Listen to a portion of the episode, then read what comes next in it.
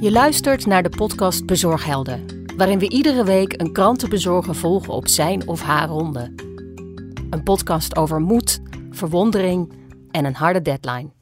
Mede mogelijk gemaakt door krantenbezorger.nl. Je zou zeggen dat het stil is op straat, zo tussen 4 en 7. Maar niets is minder waar.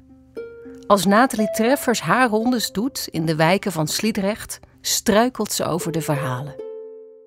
Met een sigaret in de ene en een kop koffie in de andere hand beginnen zij en haar man Ashwin aan de dag. Maar ze zijn niet de enige die zo vroeg de deur uitgaan. Vertel nog eens, wat zie jij s'nachts? wandelende kerstbomen. Ze hebben lichtjes om hun hoofd en om hun benen, om hun armen. En het flikkert aan alle kanten. Dat ik denk van, joh, wat bezielt je om om die tijd te gaan hardlopen? Maar zo'n hardloper zou wel denken, waar ben jij in hemelsnaam mee bezig deze tijd? Ja, ik weet, niet, ik weet niet wat die mensen denken, maar ik denk bij mezelf dat ze niet goed bij de hoofd zijn om half vier, vier uur een beetje te gaan hardlopen. Kijk, uh, wij, wij doen de kranten om werkende mensen 9 van de 10 keer een plezier te doen om s morgens vroeg een krantje te geven. Dat ze voor de werk nog even een krantje kunnen lezen. Maar om nou gewoon voor je plezier een beetje te gaan hardlopen. De krant. Dat vind ik te gek voor woord. Oh, kijk, er komt de krant aan. Als in het regent. Oh, lekker. In het begin was het omdat we het nodig hadden. We hebben best wel schulden gehad. Dus hij zat in de schuldsanering in de schuldhulpverlening. En daar was het eigenlijk voor. En uh, elk jaar zeg ik weer, we stoppen dit jaar hè. Maar dan is het deze periode en dan mag je langs de deuren gaan. En dan krijg, je, krijg ik van mensen in de wijk, denk erom, je waagt het niet om te stoppen hè. En dan kom ik thuis, ik zeg, ik kan het niet maken om te stoppen. Ik zeg, ze willen allemaal niet dat ik stop. Ja, maar je krijgt zoveel warmte en liefde van de mensen. Om een voorbeeldje te geven, krijg ik hier een kaartje, of tenminste ik niet, wij, een kaartje. Dan zal ik hem voorlezen. Je kunt door weer en wind. Dat is niet niets. Door u of jouw bezorging kan ik fijn de krant lezen. Dank je wel. Nou, dat is toch heerlijk. Dat doe je gewoon goed. Daar, krijg je gewoon een warm gevoel van. en dan krijg je eer van je werk. en dat, daar doen we het eigenlijk voor. Want nu hebben we het geld niet, niet meer nodig, maar we blijven hem toch doen. Omdat we het leuk vinden. Uh, nou, ik zorg dat ik al mijn kranten bij me heb. En dan gaan we beginnen. Nou, weet je, ik vind dit dus hartstikke spannend. Hoezo? Ben je nog nooit achter op een scooter geweest? ik ga, hè? Ja, is goed. Ik ben heel voorzichtig, dus... Oké. Ik vind het heerlijk en dan vooral in de zomermaanden. Want dan heb je de vogeltjes die fluiten. En de zon die opkomt. En je ziet egeltjes en weet ik veel wat voor allemaal voor beestjes. Dat vind ik leuk. Ik heb ook uh, mensen die al wakker zijn. En die staan dan te zwaaien voor het raam. Ik, uh, ik ben nu aangekleed, maar normaal loop ik gewoon in de pyjama. er is niemand die je ziet een kip van de kinderboerderij, maar dat is het dan ook.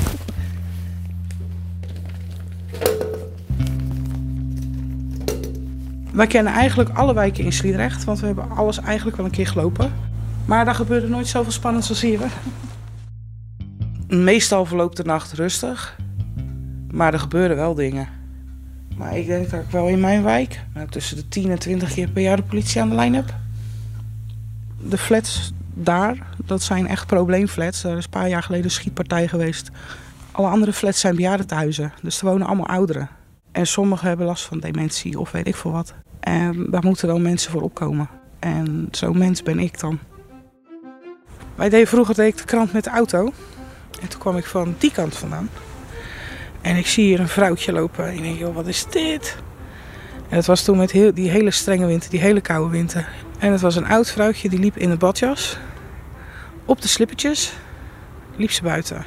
Dus ik stop. Ik zeg, mevrouw, ik zeg, gaat het? Ja, maar uh, ik kan mijn huis niet meer vinden.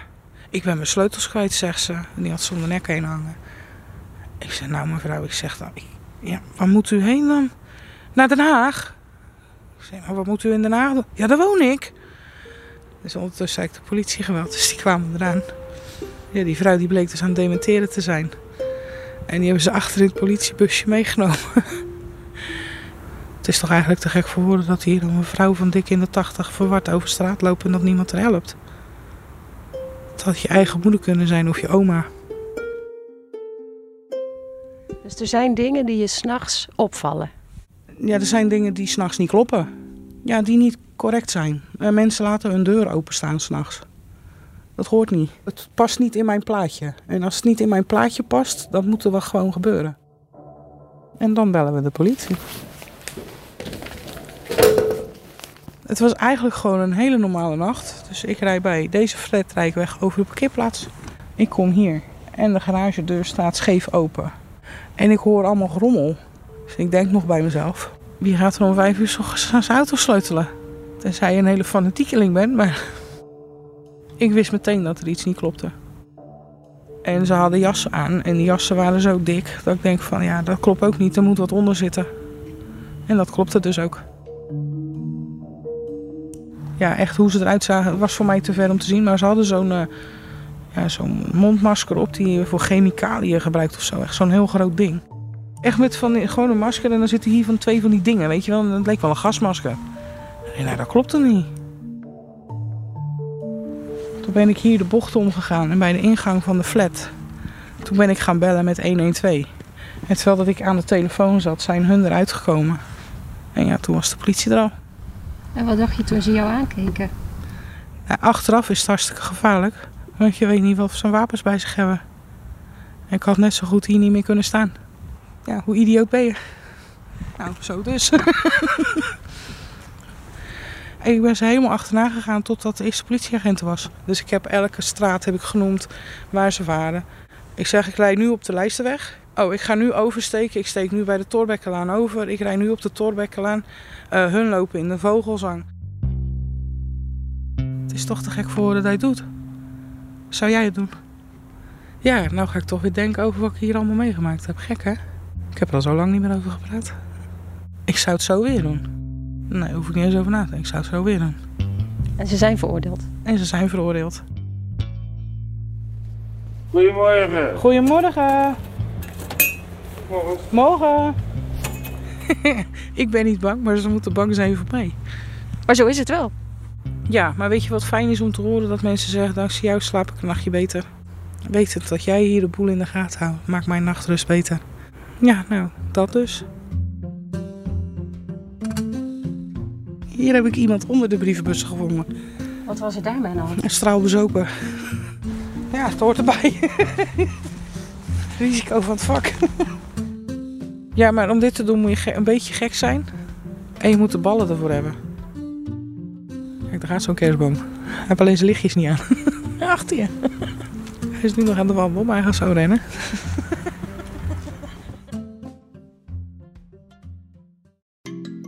Je luisterde naar de podcast Bezorghelden. Volgende week raken we hopeloos verdwaald met Paul van den Bos in zijn oude krantenwijk.